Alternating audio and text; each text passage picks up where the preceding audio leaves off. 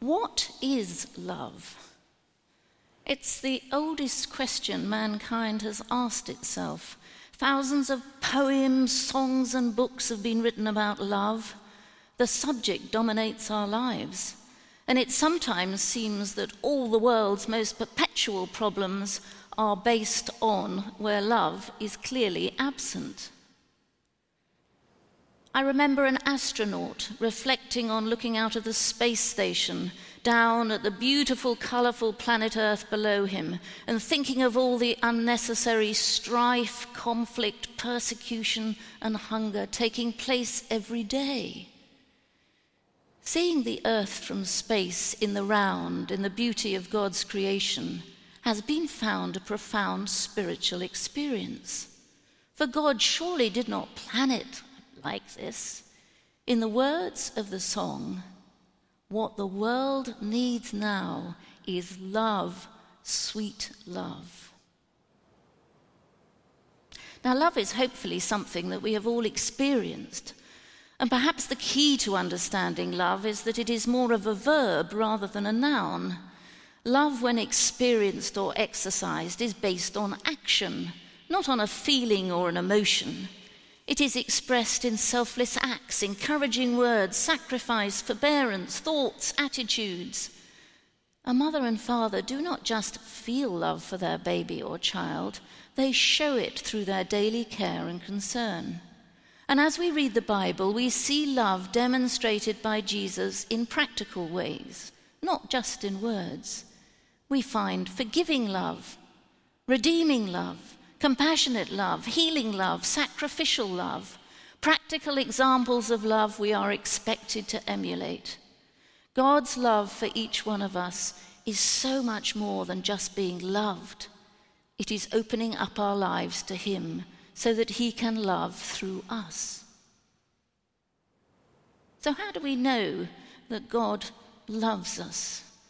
Well, I suppose God's love for each one of us can never really be fully understood, but it can be seen unmistakably at the cross.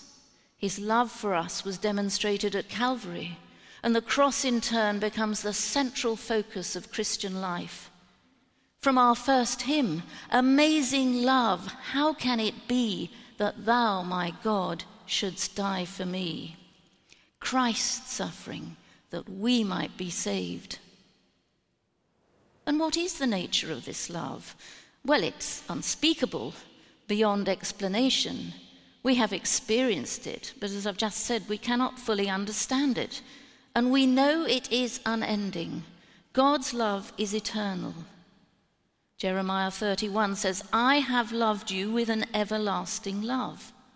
It is unselfish, it asks for nothing in return. John says we can love him in the safe knowledge that he first loved us. It is unmerited. We did nothing to deserve it. God's love is based on his grace, and God's love is unconditional, not based on what we will or will not do. We have free lives to make our own decisions, always safe in his love. Unspeakable, unending, unselfish, unmerited, unconditional. What an impossible example this sets to us. What are we supposed to do faced with love like this? Well, the Bible provides the answer and the challenge. It tells us we are to love one another. This sounds virtuous, but, but can we actually do it? If truth be told, some people can be difficult to love. Whilst we claim to all be part of the family of God, we can quickly find those we would really prefer to exclude, people we can't stand. And sometimes it is hard enough to even love some members of our own family. So, how do we make love a dominating characteristic of our lives?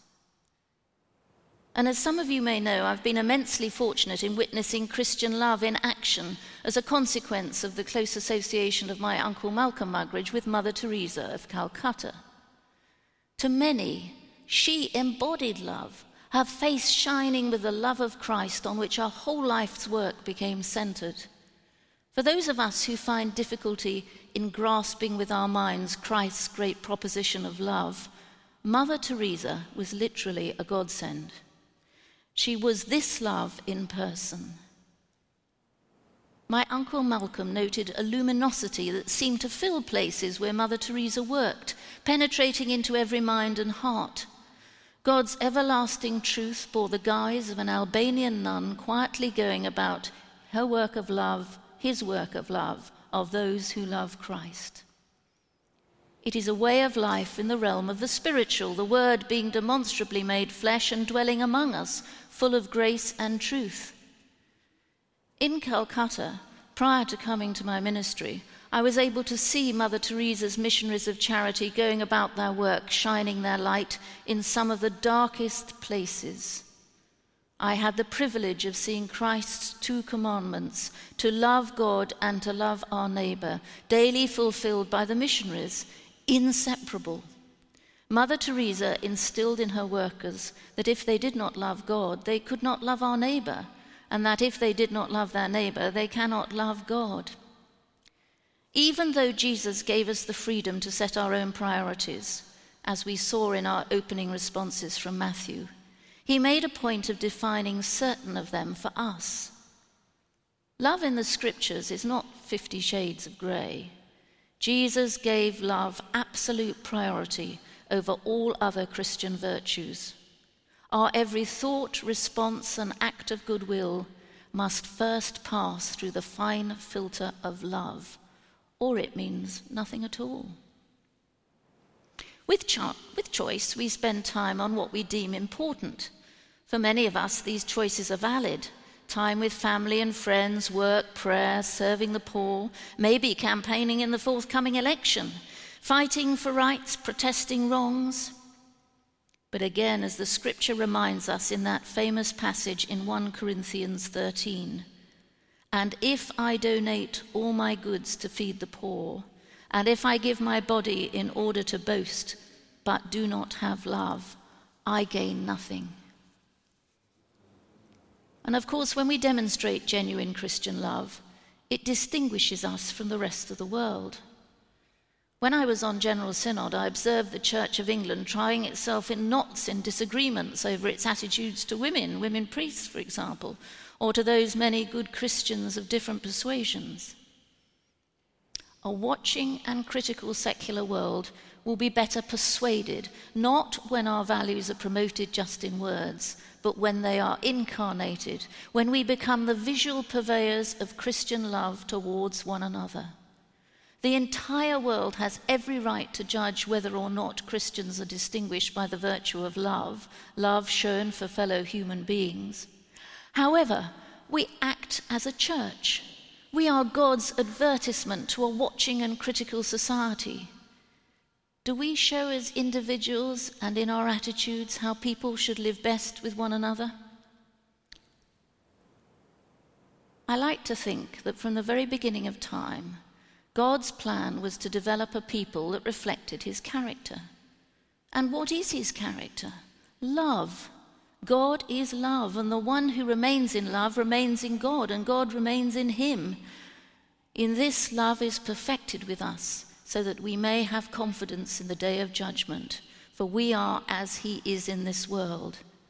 So it says in 1 John chapter 4 verses 16 to 17. Look it up. Christ has no hands but our hands, no feet but our feet. We are therefore his ambassadors, tasked to represent him to the world. And when we love as he has loved us, it makes the difference.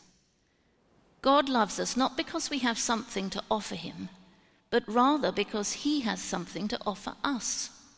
For God loved the world in this way. He gave his one and only Son so that everyone who believes in him will not perish but have eternal life